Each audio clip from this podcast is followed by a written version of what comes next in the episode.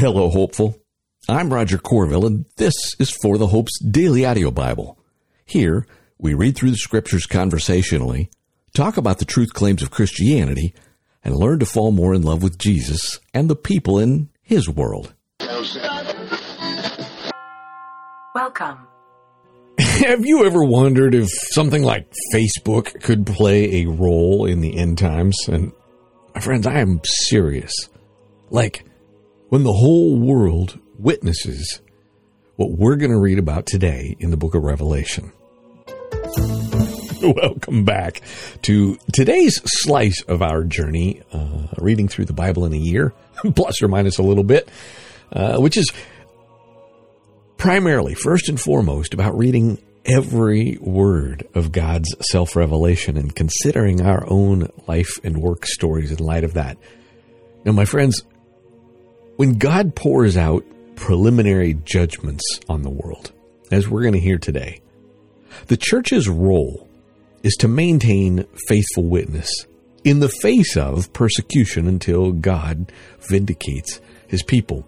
Now, just a quickie reminder, just in case this is the very first time you've ever tuned in, we're doing something a little different here as we wrap up this particular time through the New Testament. And uh, we're interspersing Robert Gundry's chapter on Revelation in his fifth edition of Survey of the New Testament. And the way that book is constructed is you read some of the book and then you read some of the Bible and then back and forth and back and forth. And that's what we're doing here uh, wrapping up Revelation and the end of the book of Proverbs. And then here in a few days, we'll start Mark and Ruth in kind of a cycle that begins together. But today we pick up in Revelation at chapter 8, verse 6. And you might recall that we just read about the seven seals, the majority of which have to do with war and its effects, and uh, heard about the um, 144,000 witnesses. And uh, there was an interesting point that Gundry made that just as earlier we heard John hear Jesus announced as a lion, but saw him as a lamb, uh, interpreters or some interpreters look at John as now hearing the church announced as the tribes of Israel, but sees them as an international multitude of redeemed people. Now, that's a position, not the position. And now I'm going to pick up with the trumpets. That's where we pick up today. The majority of trumpets, says Gundry, have to do with ecological disasters. Now, I'm not going to summarize all of those um, to begin with, but here's the next little, here's our little intro from him. He says, much of the language in these descriptions is meant to be taken symbolically. Nevertheless, symbolic language may point to literal reality. So an interpreter must avoid over spiritualization. The star that falls from heaven to earth under the fifth trumpet, for instance, refers to Satan, who lets loose a horde of demons. Okay? Revelation chapter 8, picking up in verse 6. And the seven angels who had the seven trumpets prepared to blow them. The first angel blew his trumpet, and hail and fire, mixed with blood, were hurled to the earth. So a third of the earth was burned up, a third of the trees were burned up, and all the green grass was burned up. The second angel blew his trumpet, and something like a great mountain ablaze with fire was hurled into the sea. So a third of the sea became blood, a third of the living creatures in the sea died, and a third of the ships were destroyed. The third angel blew his trumpet, and a great star, blazing like a torch, fell from heaven. It fell on a third of the rivers and springs of water, and the name of the star is wormwood. And a third of the waters became wormwood. Pause.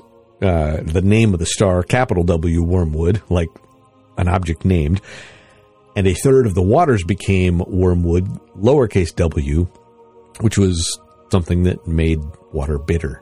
Okay, continuing. So many of the people died from the waters because they had been made bitter. The fourth angel blew his trumpet, and a third of the sun was struck, a third of the moon, and a third of the stars, so that a third of them were darkened. A third of the day was without light, and also a third of the night. Now I looked and heard an eagle flying overhead, crying out in a loud voice, saying, Woe, woe, woe to those who live on the earth because of the remaining trumpet blasts that the three angels are about to sound. The fifth angel blew his trumpet, and I saw a star that had fallen from heaven to earth. The key for the shaft to the abyss was given to him. He opened the shaft to the abyss and smoke came up out of the shaft like smoke from a great furnace, so that the sun and the air were darkened by the smoke from the shaft. Then locusts came up out of the smoke onto the earth, and the power was given to them like the power that scorpions have on the earth. And they were told not to harm the green grass of the earth, or any green plant, or any tree, but only those people who have who do not have God's seal on their foreheads. They were not permitted to kill them, but were to torment them for five months. Their torment is like the torment caused by a scorpion when it stings someone. In those days, people will seek death and not be able to find it.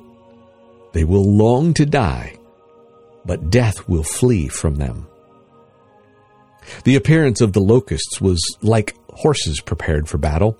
Something like golden crowns was on their heads. Their faces were like human faces. They had hair like women's hair. Their teeth were like lions' teeth. They had chests like iron breastplates.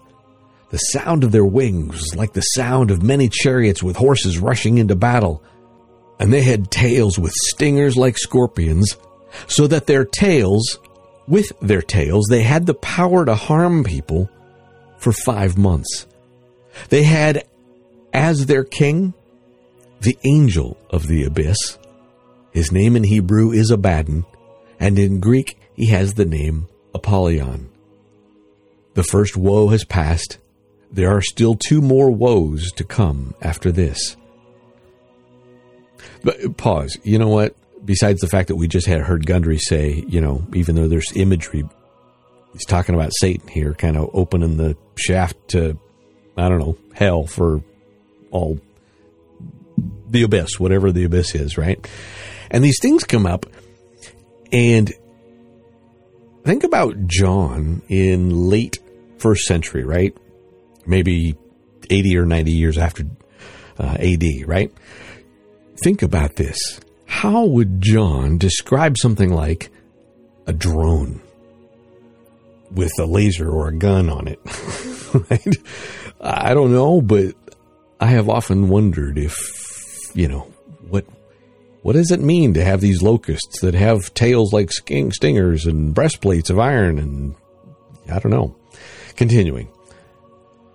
The sixth angel blew his trumpet from the four horns of the golden altar that is before God, I heard a voice say to the sixth angel who had the trumpet, Release the four angels bound at the great river Euphrates. So the four angels who were prepared for the hour, day, month, and year were released to kill a third of the human race. The number of mounted troops was 200 million. I heard their number. This is how I saw the horses and their riders in the vision. They had breastplates that were fiery red, hyacinth blue, and sulfur yellow. The heads of the horses were like the heads of lions, and from their mouths came fire, smoke, and sulfur. A third of the human race was killed by these three plagues by the fire, by the smoke, and the sulfur that came out of their mouths. For the power of the horses is in their mouths, and in their tails, because their tails, which resemble snakes, have heads that inflict injury. The rest of the people who were not killed by these plagues did not repent of the works of their hands to stop worshiping demons and idols of gold, silver, bronze, stone, and wood, which cannot see, hear, or walk. And they did not repent of their murders, their sorceries, their sexual immorality, or their thefts. Then I saw another mighty angel coming down from heaven, wrapped in a cloud with a rainbow over his head. His face was like the sun. His legs were like pillars of fire, and he held a little scroll opened in his hand. And he put his right foot on the sea, his left on the land, and he called out with a loud voice like a roaring lion. When he cried out, the seven thunders raised their voices, and when the seven thunders spoke, I was about to write. But I heard a voice from heaven saying, Seal up what the seven thunders said. Do not write it down. Then the angel that I had seen standing on the sea and on the land raised his right hand to heaven. He swore by the one who lives forever and ever, who created heaven and what is in it, the earth and what is in it, and the sea and what is in it, saying, There will no longer be a delay. But in the days when the seventh angel will blow his trumpet, then the mystery of God will be completed, as he announced to his servants the prophets. And then the voice that I heard from heaven spoke to me again and said, Go, take the scroll that lies open in the hand of the angel who is standing on the sea and of the land. So I went to the angel and asked him to give me the little scroll. He said to me, Take and eat it. It will be bitter in your stomach, but it will be as sweet as honey in your mouth. Then I took the little scroll from the angel's hand and I ate it. It was as sweet as honey in my mouth, but when I ate it, my stomach became bitter. And they said to me, You must prophesy again about many peoples, nations, languages, and kings. Then I was given a measuring reed, like a rod, with these words Go and measure the temple of God and the altar and count those who worship there. But exclude the courtyard outside the temple. Don't measure it, because it is given to the nations, and they will trample the holy city for 42 months. I grant my two witnesses authority to prophesy for 1260 days dressed in sackcloth. And these are the two olive trees and the two lampstands that stand before the Lord of the earth. If anyone wants to harm them, fire comes out from their mouths and consumes their enemies. And if anyone wants to harm them, he must be killed in this way. They have the authority to close up the sky so that it does not rain during the days of their prophecy. They also have power over the waters to turn them into blood and to strike the earth with every plague whenever they want. When they finish their testimony. The beast that comes up out of the abyss will make war on them, conquer them, and kill them. Their dead bodies will lie in the main street of the great city, which figuratively is called Sodom and Egypt, where also their Lord was crucified. And some of the peoples, tribes, languages, and nations will view their bodies for three and a half days and pause. I'm just going to read that again. this is the part that I just imagine like somebody live streaming on, on Facebook with their phone. And some of the peoples, tribes, languages, and nations will view their bodies for three and a half days and not permit their bodies to be put into a tomb. Those who live on the earth will gloat over them and celebrate and send gifts to one another because these two prophets had tormented those who live on the earth. But after three and a half days, the breath of life from God entered them, and they stood on their feet. Great fear fell on those who saw them, and, and then they heard a loud voice from heaven saying to them, Come up here. And they went up to heaven in a cloud, while their enemies watched them. At that moment, a violent earthquake took place. A tenth of the city fell, and 7,000 people were killed in the earthquake. The survivors were terrified and gave glory to the God of heaven. The second woe has passed. Take note, the third woe is coming soon. The seventh angel blew his trumpet, and there were loud voices in heaven saying, The kingdom of the world has become the kingdom of our Lord and of his Christ, and he will reign forever and ever. The twenty four elders who were seated before God on their thrones fell face down and worshipped God, saying, We give you thanks, Lord God the Almighty, who is and who was, because you have taken your great power and have begun to reign. The nations were angry, but your wrath has come. The time has come for the dead to be judged and to give the reward to your servants, the prophets, to the saints, and to those who fear your name, both small and great.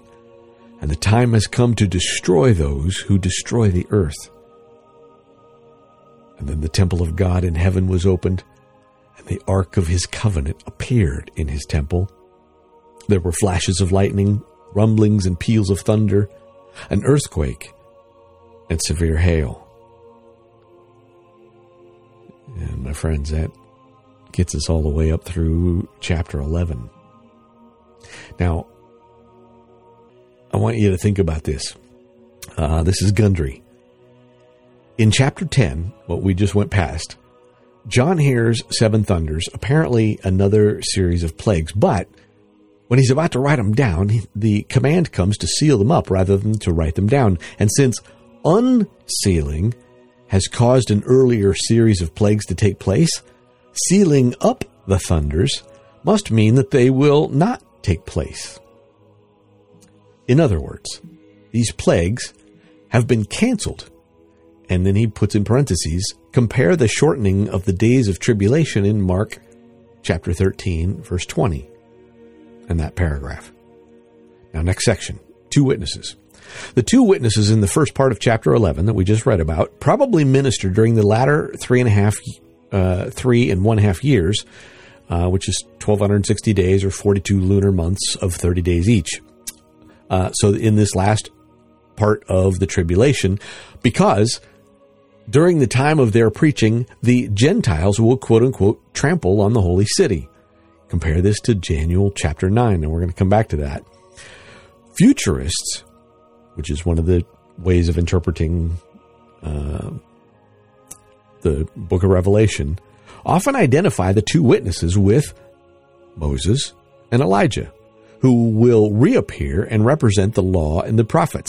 And Elijah's return for ministry to Israel was predicted in Malachi 4 5 and confirmed by Jesus in Matthew 17 and Mark chapter 9. And Moses and Elijah appeared together on the Mount of Transfiguration during Jesus' first advent, and the miracles of the two witnesses in Revelation 11 that we just read correspond to the Old Testament miracles of Moses and Elijah. Moses turned water to blood and smited, smiting the earth with plagues, easy for me to say, and Elijah, who was striking enemies with lightning uh, or fire, 2 Kings 1. So sometimes the two witnesses are identified as Enoch and Elijah, the only two biblical characters to avoid physical death, meaning they were just taken up into heaven, and therefore uh, they're available to be sent back during the tribulation to preach until they are martyred. But believers still alive at the second coming will avoid physical death, so we need not suppose that both Enoch and Elijah must die to maintain exceptionalist rule of physical death as part of the curse on sin. That was a mouthful. Interpreted still differently by a large number of commentators, the two witnesses stand for the collective Moses and Elijah like the Mo- Moses like testimony and Elijah like testimony of all God's people on earth during the tribulation. Under this interpretation, the number two symbolizes the sufficiency of their testimony for, quote unquote, a matter must be established by the testimony of two or three witnesses, Deuteronomy chapter 19. So, my friends, that's as far as we're going to make it today. But uh, I hope that you see, um, well, one, if the Bible says that a whole big chunk of the world sees this, uh, you can imagine two witnesses laying in the street dead here and people rejoicing, right?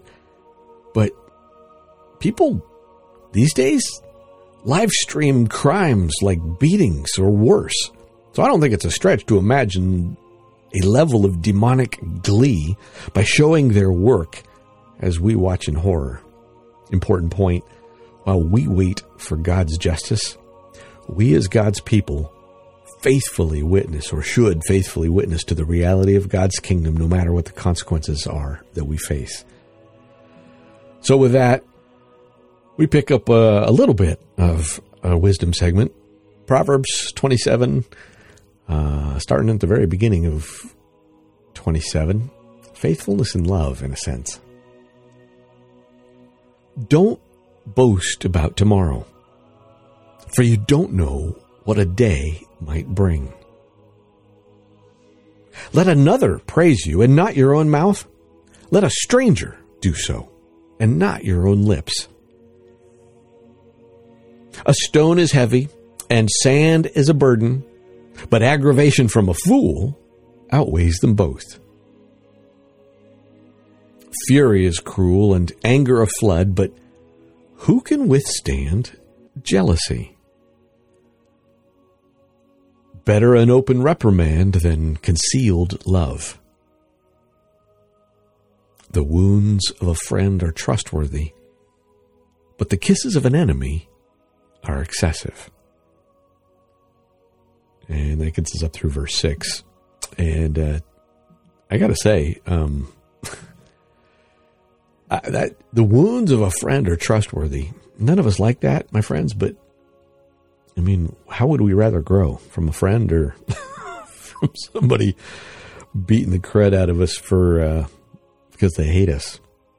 Lord God, I just pray that you will give us ears to hear and eyes to see. Lord, give us spiritual eyes or to, to recognize your presence in our lives and in our each and every conversation that we have today. And importantly, Lord, that uh, that we would know and fall in love with you more deeply as we hide your word in our hearts, whether we fully understand it or not. I love you, my friends. Amen. Amen.